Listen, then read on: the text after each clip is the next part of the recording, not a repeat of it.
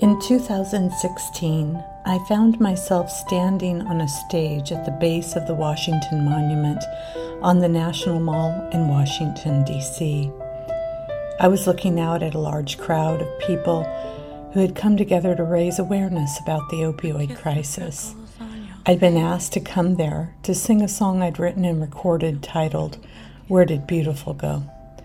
I too had been affected by the opioid epidemic but nothing had prepared me for what came next.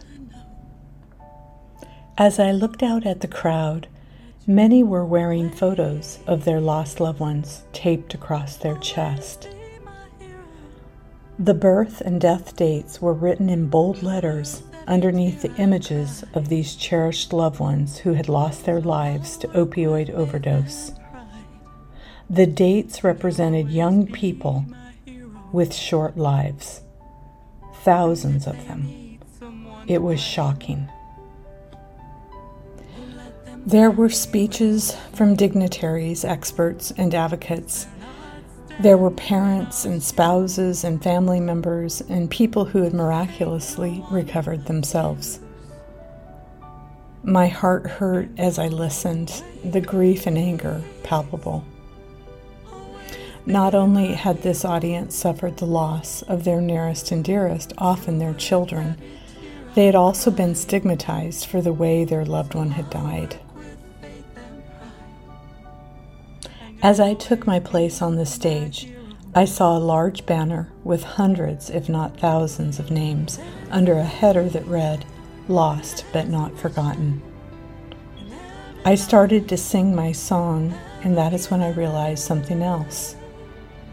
In the face of all that these beautiful people had endured, they were there to fight back and get the powers that be to recognize that this crisis was responsible for a massive and tragic loss of life. That the threat was getting worse, not better.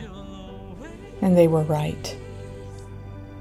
These were the people who were sounding the alarm about the opioid crisis. They had lost their loved ones, and now they were trying to save others from the same fate.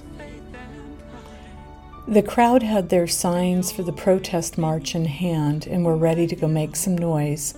I would join them. They were in our nation's capital to speak truth to power and demand change. I knew then and there that I had to do more.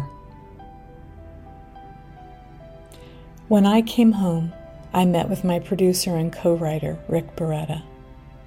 I shared my experience with him. What became important to us in creating this song was to remember those that had been lost with dignity and to respect and honor these strong advocates who had transformed their pain into purpose.